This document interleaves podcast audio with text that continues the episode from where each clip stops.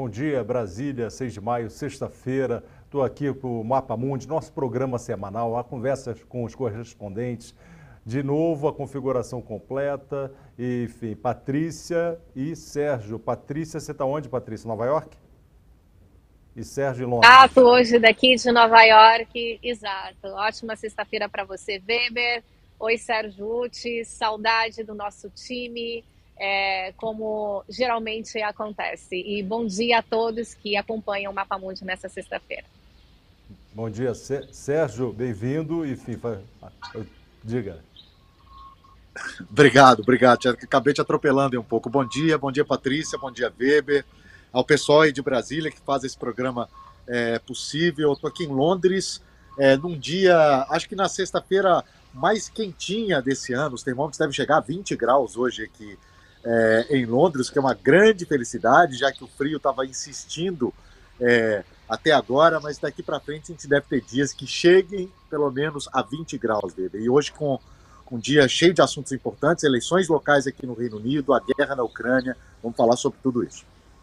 Sérgio, muito bom. A gente tem, tivemos isso, tivemos, enfim, a Patrícia no, no jantar com o próprio Biden, o, o Met Gala, enfim, com brasileiros no, na passarela e outros ausentes, enfim, esses assuntos mais amenos. Enfim, tivemos a, como a CIA interveio, esteve aqui no Brasil para mandar recado em relação ao, ao governo Bolsonaro, como ele está se lidando é, com a questão do processo eleitoral das urnas eletrônicas.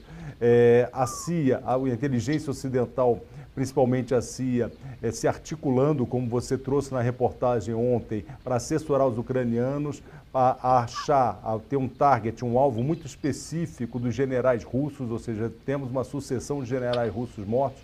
Mas a gente começa, Sérgio, com, uma, com um assunto de hoje, que é eleições aí na Inglaterra, no Reino Unido. A gente tem uma derrota pelo do, do, uma derrota de certo sentido aí do, do Boris Johnson que está em maus lençóis.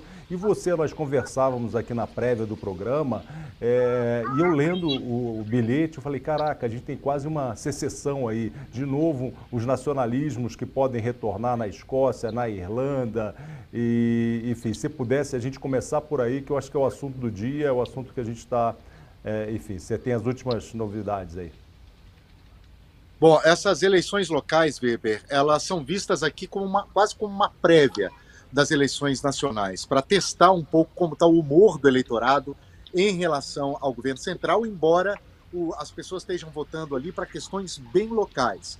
Mas a projeção nacional, divulgada é, há pouco pela BBC, isso foi divulgado há menos de 10 minutos, mostra que os trabalhistas conquistaram, que hoje são oposição, conquistaram cerca de 35% dos votos é, que foram para os vereadores nessa, nessas, nessas eleições locais. Os conservadores ficaram com 30%, é o pior resultado deles é, desde antes é, do Brexit, e a distância entre os conservadores e os trabalhistas é a maior em 10 anos.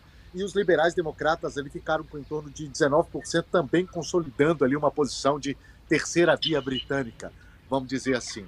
É, na Escócia e na Irlanda do Norte são, outra, são eleições diferentes, porque ali os, os, os partidos fortes, na Escócia é o partido escocês, o Partido Nacional Escocês, que já está lá há 20 anos, dominando a cena da política é, escocesa. E na Irlanda do Norte, aí sim a gente pode ter uma grande mudança, porque além das eleições locais, eles estão fazendo eleição para o parlamento da Irlanda do Norte. E pela primeira vez, o Sinn Féin que é um partido que é inclusive o braço político. Hoje eles não se consideram mais assim, estão numa fase menos radical, mas são o braço é, político do IRA, que é o exército né, republicano da Irlanda do Norte, que foi responsável por muitos ataques é, terroristas, inclusive aqui em Londres. Esse partido, que hoje é uma força política consolidada, pode ser a maior força no parlamento norte-irlandês. Se isso acontecer, ganha é, força a possibilidade deles fazerem um plebiscito na Irlanda do Norte para decidirem se continuam com o Reino Unido ou se, é, se, se, se, alinham é, política e administrativamente à é, República da Irlanda. Portanto, é, seria um golpe duro aí no Reino Unido. E óbvio, ganhando os nacionalistas na Irlanda do Norte, isso é uma força também para os nacionalistas da Escócia, que querem fazer outro plebiscito para se tornar independente do Reino Unido. Portanto, aí é o Reino Unido vendo a possibilidade aí de perder duas partes importantes, né? tanto a Irlanda do Norte quanto a Escócia. É claro que isso é um processo, não é um processo imediato, é um processo em longo termo, mas de qualquer forma é uma situação que começa a se desenhar com esses resultados que a gente vê aqui hoje. Tá, fala um pouco para a gente, Sérgio, para quem está nos assistindo, é, explica um pouco essa situação da Irlanda. Então, a Irlanda é aquela ilha ao lado da Inglaterra, né, e que é dividida, né? O, a gente não tem uma divisão também religiosa, o sul católico, o norte protestante, o norte vinculado à, à Inglaterra o, e, e, o sul não, né? Isso aí seria uma mudança muito radical, né? Muito radical. Olha, a, a, as, as, pessoas é, costumam dividir isso como religião, é, eu acho que a divisão mais correta, inclusive como religião, levando-se em conta que católicos da Irlanda do Norte são pró-Irlanda, né, são republicanos, e protestantes seriam pró-Reino Unido, ou seja, unionistas, né, defendem a união com os britânicos. Eu acho que a religião é mera. Talvez tenha tido uma, uma, um peso muito mais forte no passado, mas hoje é uma questão mais estratégica mesmo. São de pessoas é, de um grupo que defende a união é, com o Reino Unido e de outro grupo que quer ficar ao lado da Irlanda. O que a gente está vendo nesse processo, e claro, isso foi, é, gerou aí uma, uma, uma, guerra civil de quase 30 anos, né? A gente acompanhou tantas notícias nas últimas décadas sobre os atentados que aconteciam não apenas na Irlanda, mas também aqui na Inglaterra, por conta é, dessa insatisfação de parte da sociedade norte-irlandesa com o domínio britânico daquela região. O que pode acontecer, o que a gente está vendo é, Weber, é que parte dos é, que ia para os unionistas agora está indo para os republicanos, para os nacionalistas. Né?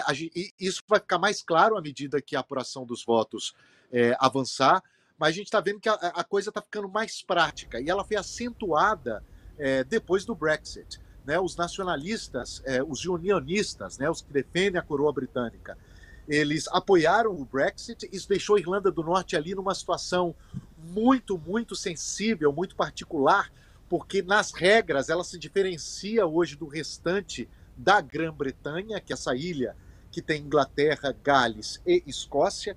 Para é, Irlanda do Norte, as regras são um pouco diferentes. Isso causou uma grande insatisfação é, ali na Irlanda do Norte, tanto entre republicanos quanto é, entre nacionalistas. É uma questão bastante complexa, que foi acelerada, que foi bastante mudada por essa questão é, do Brexit e, e, essas eleições, o resultado dessas eleições na Assembleia da Irlanda do Norte é uma prova de como esse processo foi acelerado.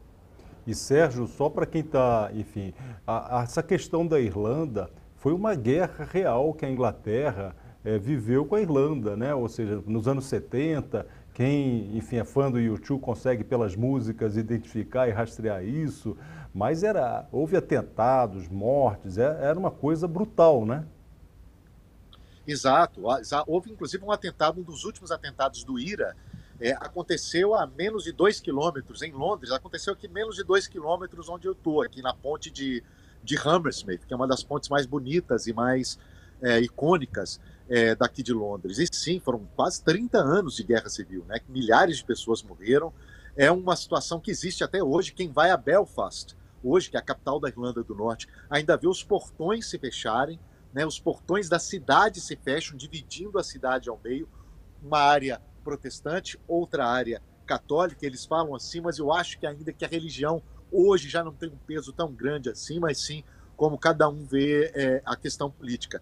E é, é algo que está muito vivo ainda na Irlanda do Norte. Né? E, e não são raros é, os índices é, nesse sentido na Irlanda do Norte, com um atentado ali, um protesto é, em outro lugar, um atentado em outro lugar, é, é, são, não, não, são incomuns quando é, essas notícias, esses fatos acontecerem por lá. Sérgio, a gente está há cerca de um mês do Bloomsday, que é uma homenagem ao Leopold Bloom, que é o personagem do Ulisses, do Joyce lá da enfim, o, o escritor irlandês. Eu espero que você consiga visitar a Irlanda para fazer um pouco do percurso. E no dia 16 de junho, próximo, quando nós estivermos no nosso Mapa Mundi, você falar um pouco desse trajeto e, e desse, desse livro muito difícil. É difícil para quem lê, para quem traduz, enfim, mas é um, é uma, é uma, é um desafio, né? É, Patrícia, eu volto contigo. Antes, só um segundinho, eu vou passar alguns ilustras que são de personagens da política inglesa que foram votar hoje de manhã. Se puder nos ajudar a identificar, quem, quem é? Eu tô... Esse é o que esse é o Keir Starmer, que é o líder é, do Partido Trabalhista, né, que está tá se vangloriando, aí, inclusive, desses resultados, que poderiam ser melhores, segundo alguns analistas. De qualquer forma, é, são 35% para os trabalhistas. Eles, inclusive, aqui em Londres, Weber, é, foram muito bem. Eles tiraram dos conservadores alguns cálcios, né, que a gente pode comparar aí com subprefeituras. É, e um deles foi icônico, que é o caso de Westminster né, que é onde fica o parlamento. Então, aquele pedaço ali da cidade vai ser administrado agora pelos trabalhistas pela primeira vez na história. Aí o Boris Johnson saindo com o cachorro dele ontem, indo votar. É, o Boris Johnson que adora cena, né, para ser fotografado para os jornais. Essa foto, inclusive, essa imagem foi capa, inclusive, do Telegraph. É, nessa sexta-feira, o Boris Johnson que sofreu aí na pele todo é, todos esses efeitos do escândalo, né, do, do escândalo chamado aqui das festas é, de, de, de Downing Street. Esse aí é o líder do Partido dos Liberais Democratas, né, que é o terceiro maior partido aqui do Reino Unido, que tinha perdido muito fôlego depois que se aliaram é, aos conservadores naquela coalizão com Cameron. É, quando Cameron foi primeiro-ministro daqui, ele tinha o vice-primeiro-ministro é, uma figura é, do Partido Liberal Democrata, e agora eles recuperam, estão aí com bons 19%, pelo menos nas eleições locais. Eles, inclusive, é, controlam um dos, um dos, uma das subprefeituras é, aqui de Londres. Esse assunto é muito confuso, Weber, porque eles têm a, a, a, divisão geográfica aqui do Reino Unido, é bem diferente, geográfica e administrativa, é bem diferente daí do Brasil. Né? O país a Inglaterra, por exemplo, é dividida em 333 pequenas áreas, que eles chamam aqui de councils, ou conselhos, e cada uma dessas áreas elege uma espécie de parlamento. Então, quem tem mais voto forma a administração daquele lugar. E em alguns lugares que tem prefeito, prefeito que centraliza o poder, é, essa aí é a Nicola Sturgeon, que é a primeira-ministra da Escócia, né, que é, o partido dela, que é o Partido Nacional Escocês, é, domina a cena na Escócia há muitos anos. Ela é uma política, uma, uma figura política muitíssimo forte, quer fazer um novo plebiscito para a independência é, da Escócia, né? E, e, se os nacionalistas ganham na Irlanda do Norte, ela ganha ainda mais força.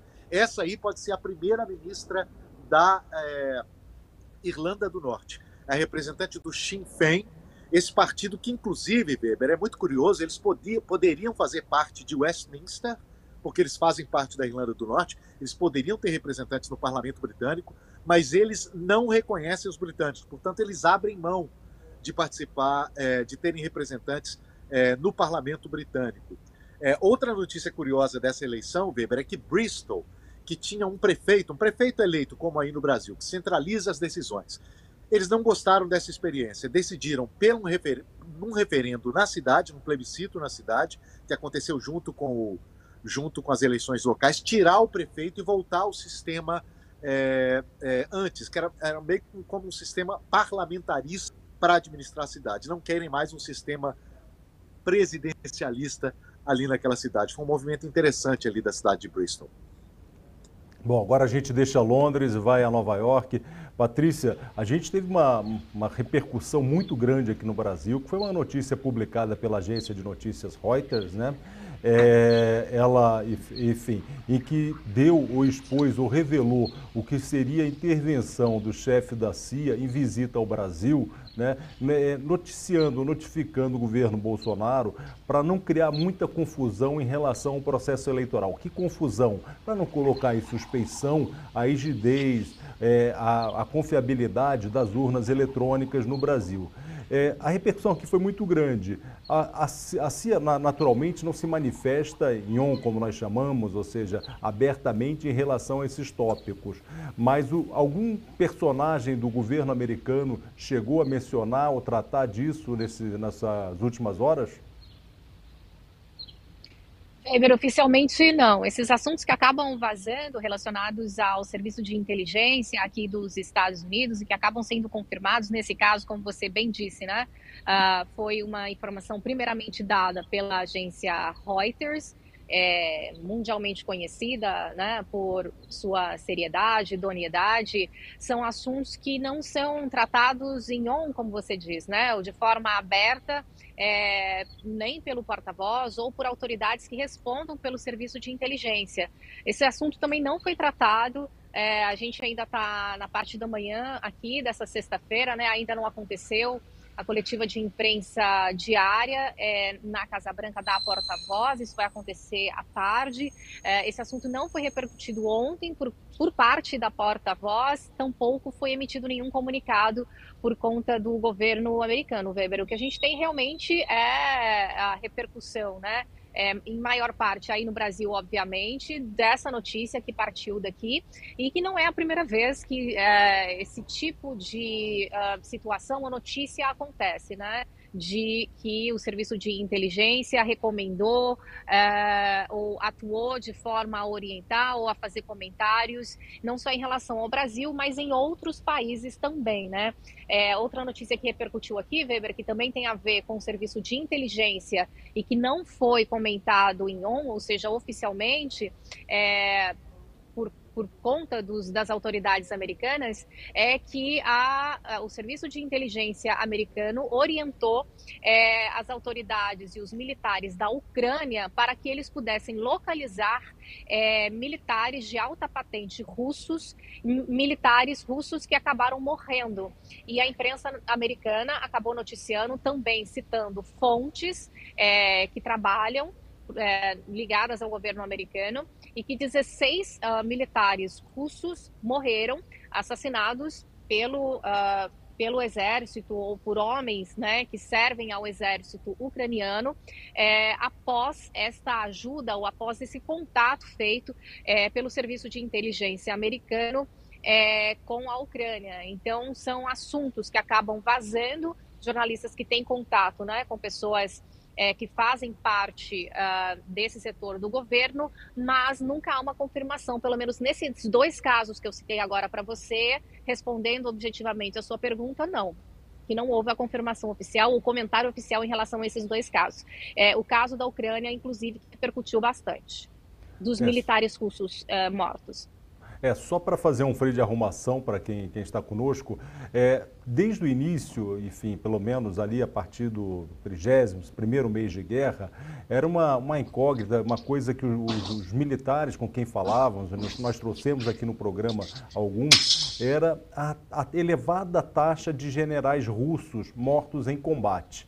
Os generais, eles têm por tradição, não é uma característica, enfim, de um, exército ou outro, mas ficar na retaguarda planejando as ações, né?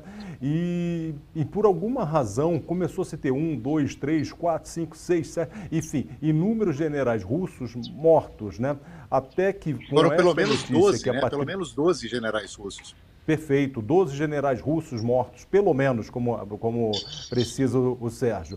E, enfim, isso era uma, era um, causava um estranhamento no, no, no meio militar e entre os analistas, por que, que isso estava acontecendo, né? Era uma ação muito dirigida, que tinha como alvo e muito precisa para atacá-los. E agora, com essa notícia que haveria o envolvimento da inteligência ocidental, principalmente norte-americana, em maniatar, controlar ou dirigir os ataques a esses alvos russos, a coisa fica um pouco mais clara, né? E agora deve ser fantástico como é que eles obtiveram esse tipo de informação para saber onde eles estavam, como estavam enfim, mas isso, deve, isso vai ser um capítulo posterior da história. Mas, Patrícia, agora voltando aí contigo, o nosso ex-presidente Lula foi capa da Time, né? A capa da Time, e, enfim, nós somos jornalistas, assim, desde de menino, era uma, era uma coisa assim, um evento mundial ser capa da Time. Aí está tá o Lula, né? Mas ele deu, enfim, alguma derrapada que foi muito mal compreendida pela, inclusive tivemos reação oficial aqui do representante do governo da, da, da Ucrânia, enfim, porque ele atribuiu ao Zelensky uma porção, uma fração da responsabilidade pelo conflito. Como Zelensky é presidente de um país invadido e que tem sido trucidado em algumas cidades pela superioridade bélica da Rússia, isso caiu muito mal, não é? De isso, que de tudo que ele disse na entrevista para Time, uh, foi a manchete no Brasil e também aqui nos Estados Unidos, que os jornais destacaram quando noticiaram, né, a capa da Time uh, e a entrevista do do ex-presidente brasileiro foi justamente isso. As aspas, o, o trecho em que ele diz uh, que o Zelensky tem certa responsabilidade pela invasão. O Sérgio Uti fez um comentário, Sérgio, se não me engano, ontem mesmo, é, pontuando um, um, um, um, retorno, ou que disse uma autoridade ucraniana, não é isso, Sérgio? Você disse que repercutiu mais, uh, repercutiu mais o que o ex-presidente Lula disse uh, do que um outro fato que aconteceu recentemente uh, envolvendo autoridades brasileiras, é isso? Exato, exato. É, o, o, foi um assessor do, do, do Zelensky, né? Coube a um assessor do Zelensky, não ao Zelensky diretamente, é, é, trazer essa resposta do governo ucraniano. Obviamente, o governo ucraniano não gostou, nem a embaixada no Brasil nem é, os representantes é, lá em Kiev, porque o que o, o, que o ex-presidente Lula disse é que o Zelensky tem tanta culpa pela guerra quanto o Putin. Né? Isso, obviamente, não caiu bem. E aqui na Europa, o meu comentário, esse a que a Patrícia se referiu, é que isso tinha muito mais do que aquela frase que ficou famosa do presidente Bolsonaro quando esteve em Moscou. É, tá certo que essa frase foi dita antes, uma semana antes do início da guerra, né? agora a gente está em outro momento, mas quando o Bolsonaro diz que nós somos solidários à Rússia, obviamente houve um estranhamento de vários países, no meio diplomático houve um estranhamento, mas a gente tem que levar em consideração que o ex-presidente Lula é, tem certa simpatia de alguns governos europeus. Ele foi recebido é, com, com honra de chefe de Estado pela França, foi recebido na Alemanha, foi recebido em outros lugares, países que têm um vínculo muito forte com a Ucrânia nesse momento. Né? Portanto, há um momento, é natural que a imprensa é, europeia também tenha dado um destaque muito grande para essa frase do Lula, em que ele adota um tom quase jocoso para se referir é, ao presidente é, Zelensky, que diz que ele tem tanta culpa quanto o Putin por conta, pra, por conta dessa guerra. Né? Sérgio, é, já que você tem mencionado, isso não é um privilégio nem um patrimônio, essa lambança do, do enfim, do, do ex-presidente Lula. O, a, a, nossa, nossos mandatários, tanto o atual Jair Bolsonaro quanto o Lula, estão é, derrapando, causando ruído, barulho, confusão diplomática. Né? Recentemente, um representante do governo turco ao dar uma coletiva, em, acho que em Ankara ou Istambul, dizendo que o, o, presidente Bolsonaro se predispôs a criar um grupo, se organizar um grupo, participar de um grupo para ir fazer gestões justo ao Putin para administrar essa paz. Né? É uma coisa, enfim, que é, é desproporcional a, da, a nossa importância, enfim, a nossa posição no mundo não permitiria que isso acontecesse. A gente não tem nem a compreensão, nem a vivência das questões geopolíticas envolvidas, para tratar disso. Né? Então foi a nossa participação, o Lula nessa declaração da Time e, segundo o, os representantes turcos, que o governo brasileiro, diga-se de passagem, é, a, disse que foi mal interpretado a manifestação do presidente Bolsonaro. Né? Bom, Patrícia, aí nos Estados Unidos, essa semana a gente começou a retomar, a, tivemos o, o, a circulação, um vazamento praticamente inédito, enfim, de, na história da Suprema Corte dos Estados Unidos, do, do draft, que é, que é um esboço do voto majoritário da Corte, do voto da própria Corte em relação à questão do aborto. É um tema que já tinha sido discutido, ou pelo menos é, bem desde 1973, né? Isso já dividiu os Estados Unidos de novo, né? de novo, esse assunto, Weber tomou uma repercussão assim gigantesca aqui ainda é manchete é, aqui hoje. Foi ontem e desde o vazamento dessa informação, que foi dada primeiramente pelo site político e depois foi confirmado que o, que o rascunho, que o esboço é verdadeiro, logo depois da, da informação né, que a mídia americana deu com conteúdo, eles publicaram o esboço, né? O presidente americano Joe Biden disse que se fosse verdade, que o rascunho fosse verdadeiro, é, seria um retrocesso, se a maioria dos é, magistrados da Suprema Corte se a maioria votar de forma que o direito é, que as mulheres aqui têm, né, de interrupção da gravidez até determinado é, momento da gestação, que isso seria um retrocesso. O Biden disse muito abertamente, uh, Weber, é, que o direito de escolha da mulher é fundamental. Essa foi exatamente a frase que o presidente americano disse na segunda-feira. Depois ele voltou a falar sobre o assunto outras vezes, é, dizendo que, uh, primeiro se mostrando surpreso é, é, pelo voto, pelo menos de dois magistrados, é, e disse também que o esboço é, não reflete o que, o que efetivamente vai acontecer quando eles tiverem que votar. Mas já há um entendimento por parte da sociedade, é, dos legisladores, de outros políticos aqui, né, Weber, que isso realmente pode acontecer. O caso de 73, de 1973, como você citou, é, foi um caso é, que foi parar na Suprema Corte americana e após o julgamento desse caso, que envolveu uma jovem americana que entrou na justiça para ter direito à interrupção da gravidez, esse caso é, passou a valer como regra. Então, o Estado não pode intervir no direito da mulher de interromper a gravidez até determinado estágio, é, estágio da, da, gestação. O que acontece agora é, é vários estados entraram na justiça é, pedindo uh, um, mudanças nas regras. E um caso do Mississippi que foi parar na Suprema Corte é que agora gerou essa última discussão. E se esse caso do Mississippi, né, for dado vitória aí para quem uh, pede que a gestação realmente seja é, interrompida mais cedo, isso pode, isso pode não, isso vai dar direito aos estados a determinarem regras para a interrupção da gravidez. E a gente sabe que no começo da gestação, muitas mulheres, três semanas, quatro semanas, é, não sabem ainda que estão grávidas, então depois que passar esse tempo, é, se isso passar a ser proibido, aí elas já não poderão mais interromper a gravidez.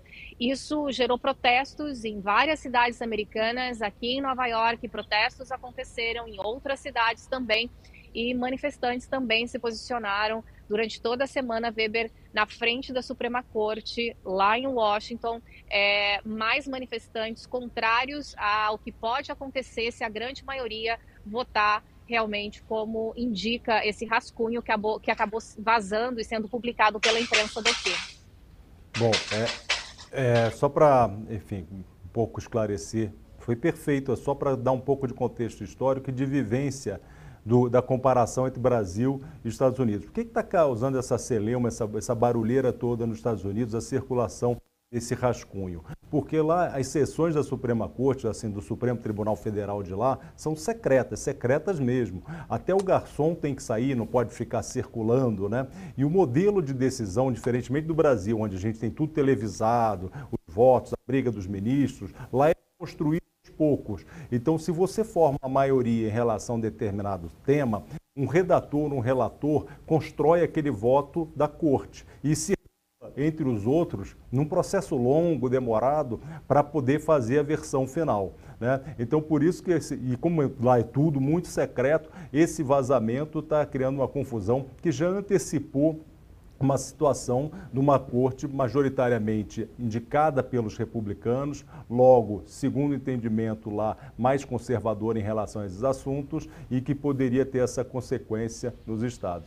E, e o que a Patrícia disse, como estava bem mencionando, o caso do Mississippi, os estados lá eles têm uma autonomia muito grande, até no campo penal. Então, no Brasil, a questão de código penal é, vale para todo o Brasil. O crime é aqui, a crime é lá. Lá eles têm até autonomia em matéria penal. É, então é, um, é, o porquê dessa confusão e como os Estados Unidos novamente pode ficar divididos em relação a um tema.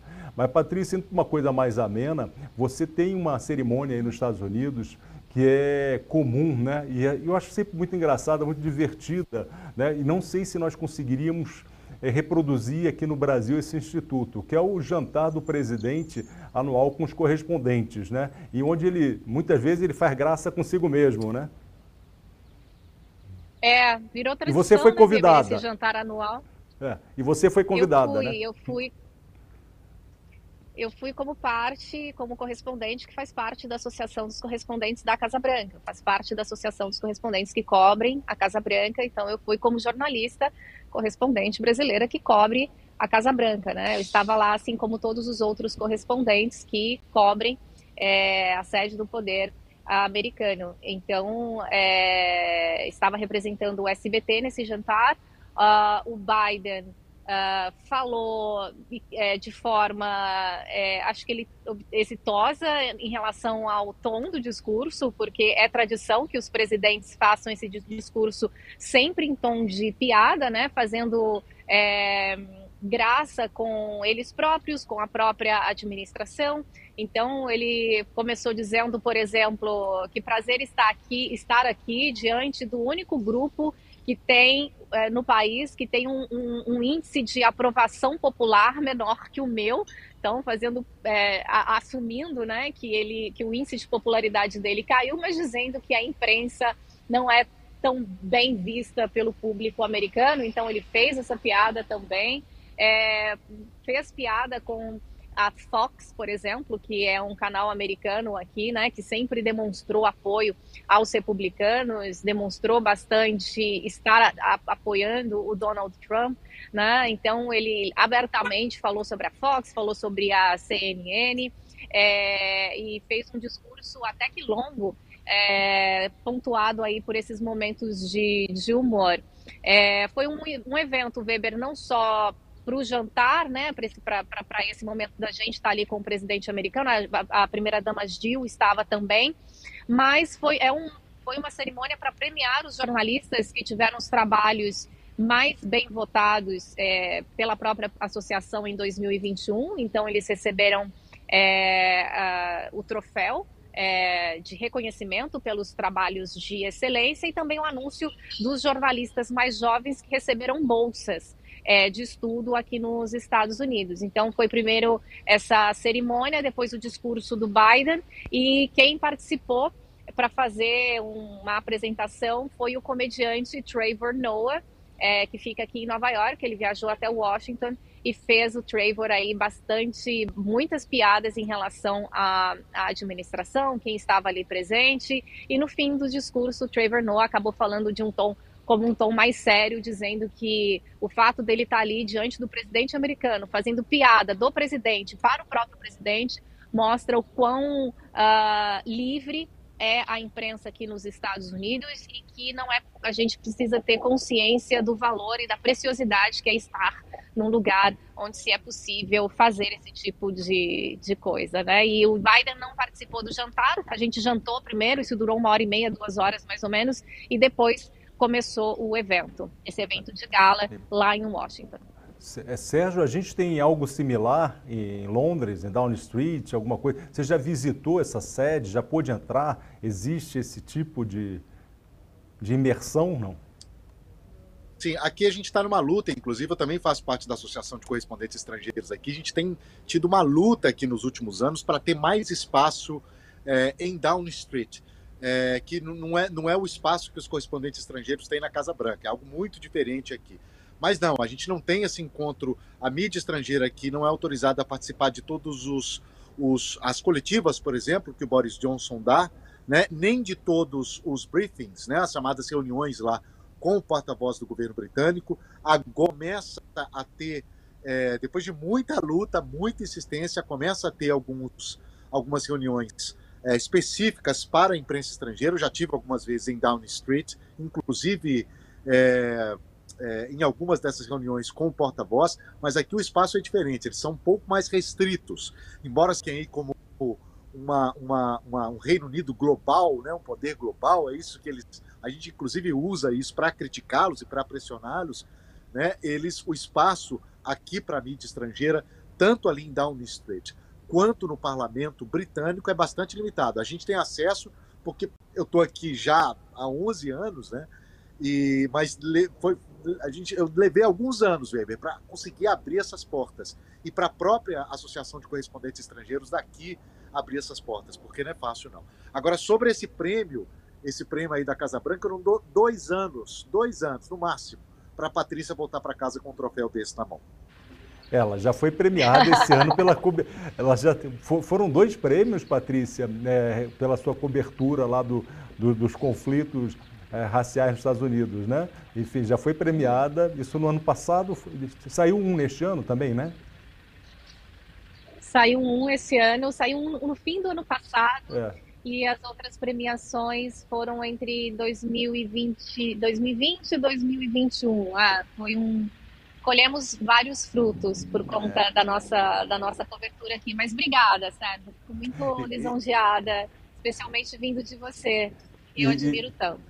E sobre, e sobre a, o jantar na Casa Branca, você mandou a matéria, está no site do SBT News, www.sbtnews.com.br, a gente pode ler. E eu estou esperando. É, do... o, o, jantar. Uhum.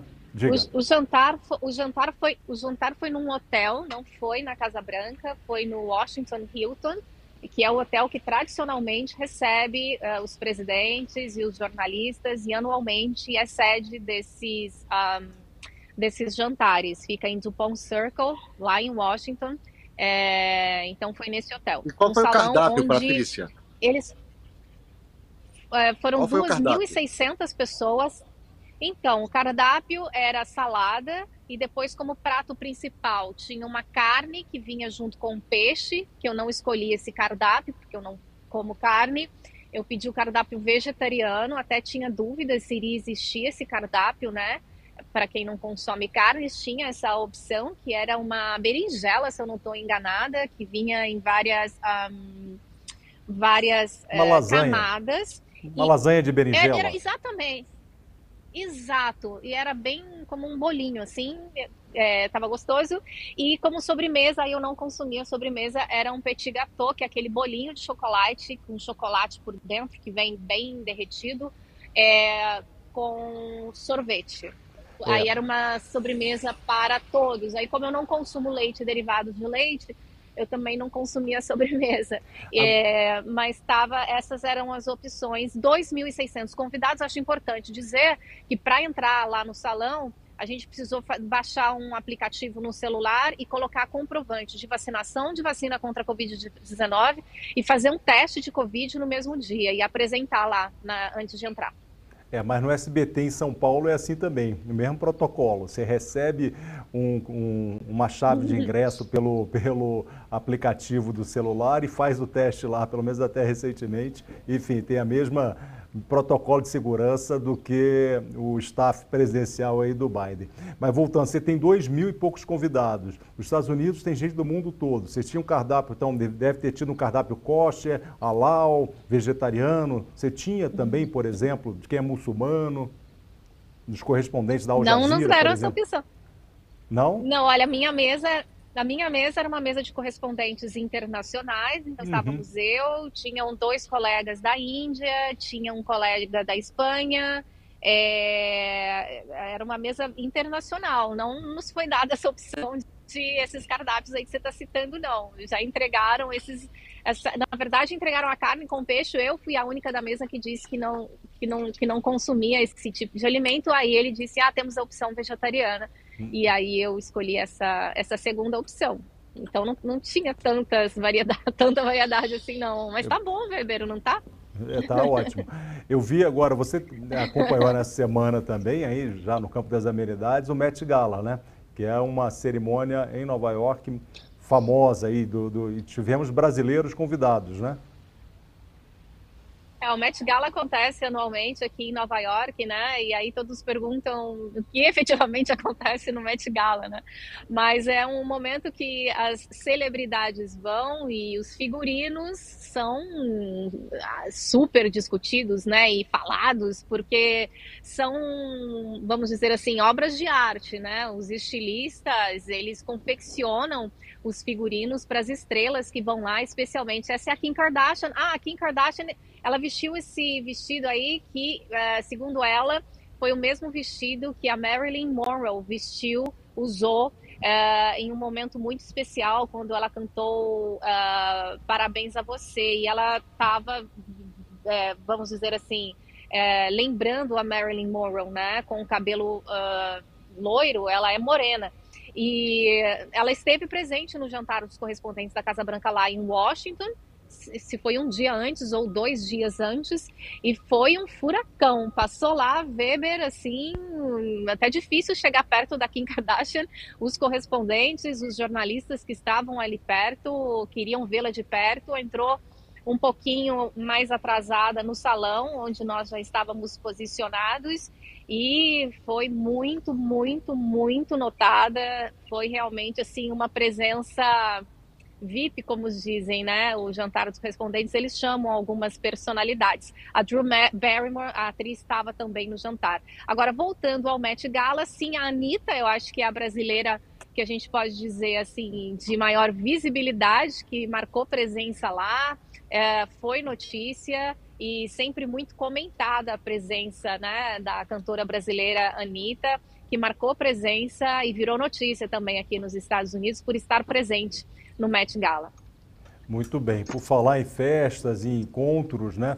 Quem não foi convidado, e a Giovana Colossi, que é nossa colega de São Paulo, vai conversar um pouco conosco sobre isso, foi o presidente Jair Bolsonaro para o encontro do G7. Ela, inclusive, é o pelo quarto ano consecutivo, o Brasil fica de fora, e ela conversou com um especialista para comentar um pouco o, o porquê dessa exclusão, pelo porquê que não estamos nessa festa dos ricos.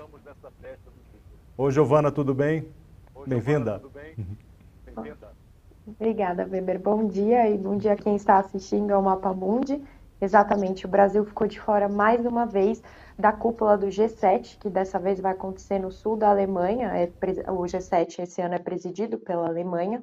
Eles anunciaram nessa semana os países que foram convidados.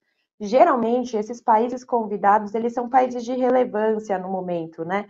E a Alemanha, ela, ela decidiu por convidar a Índia, a África do Sul, Indonésia e Senegal. O Brasil também já não tinha sido convidado na última edição e nem na penúltima. Então, são três anos consecutivos aí que o Brasil não participa da cúpula. Eu conversei com o pesquisador Leonardo Paz, ele é da FGV e faz parte, da, é, faz parte do Núcleo de Prospecção e Inteligência Internacional da, da universidade, e ele comentou que o porquê disso muito se dá pelo fato do Bolsonaro não ter uma agenda de política externa muito clara e também os, os atritos que ele teve anteriormente com líderes europeus. Emmanuel Macron é um deles, por exemplo.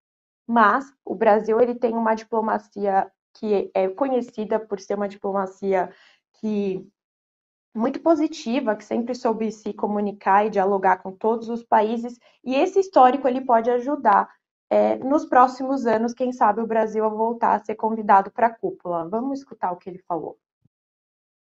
De posicionamentos durante décadas, e Bolsonaro tentou fazer um caminho completamente diferente. Isso, obviamente, vai danar, né, fazer dano na credibilidade do Brasil em relação àquela postura que ele tinha originalmente. A impressão que eu tenho é que muitas pessoas lá fora é, identificam que é, isso aqui é um sobressalto. Da mesma maneira que os Estados Unidos teve um Trump, o Brasil vai ter que ter um trabalho de construção de confiança, sim. É, vai demandar trabalho, vai demandar tempo. Eu acho que isso vai custar o Brasil, porque eventualmente em negociações mais pesadas alguém certamente vai levar, mas vocês fizeram aquilo no passado, e isso vai ter custo, na minha opinião, em negociações internacionais. Agora, é, eu tendo a impressão, e eu não sei se eu estou vendo isso aqui como um copo meio cheio, né, sendo muito sobre otimista, de que muitos vão acabar olhando para o Brasil e falar, ó, aconteceu ali, passou uma nuvem, mas agora já voltou tudo ao normal, então não tem que a gente ficar punindo o Brasil, deixa ele de fora. Quando ele é um ator relevante, ele pode ajudar, ele sempre é, participou de negociações, com ideias, com coisas, então acho que o Brasil em algum momento no, no, no curto prazo, conseguiria voltar, desde que, desde que quem quer que viesse tomasse atitudes decisivas de construção de confiança, reorganizando rapidamente algumas das políticas é, que Bolsonaro é, desfez, como, por exemplo, a questão de combate ao desmatamento. Voltando. É, e esse ano, a pauta principal da cúpula deve ser a sustentabilidade e políticas climáticas, que foi exatamente o que aconteceu no Reino Unido, onde, onde foi a última cúpula. É, esperamos que talvez nos próximos anos o, o Brasil volte a ter aquela, aquele destaque que ele tinha até então. Muito bem, Giovana, você me corrigiu, o terceiro ano consecutivo, e, enfim, aí é um calendário mais apropriado com este mandato e não quarto, quatro anos, como eu disse. Sérgio, Patrícia, vamos acompanhar ao longo da semana os dobramentos da, das eleições no Reino Unido, aí nos Estados Unidos, enfim, a questão do Roe versus Wade que vai permanecer e vamos já pré-agendar a nossa conversa para a semana que vem, né? Agradeço aí, hoje foi um cardápio aqui sem trocadilho, já que a Patrícia foi num jantar mais extenso, a gente se estendeu até um pouco mais, estamos aqui com 45, 46 minutos de programa, né? Mas eu agradeço a participação, tudo de bom para vocês. É, ah, Sérgio, peraí, Obrigada. só um minutinho. Sérgio, Patrícia, vamos depois afinar aquela tua sugestão das fotos. Mas aí a gente combina isso no zap e para a semana que vem a gente traz a novidade aí. Perfeito, perfeito. Semana Combinado. que vem tem novidade, então, para quem acompanhar o Mapa Mundi. Ótimo dia para todo mundo. Até semana que vem. Tchau, tchau. Tchau. Até, tchau.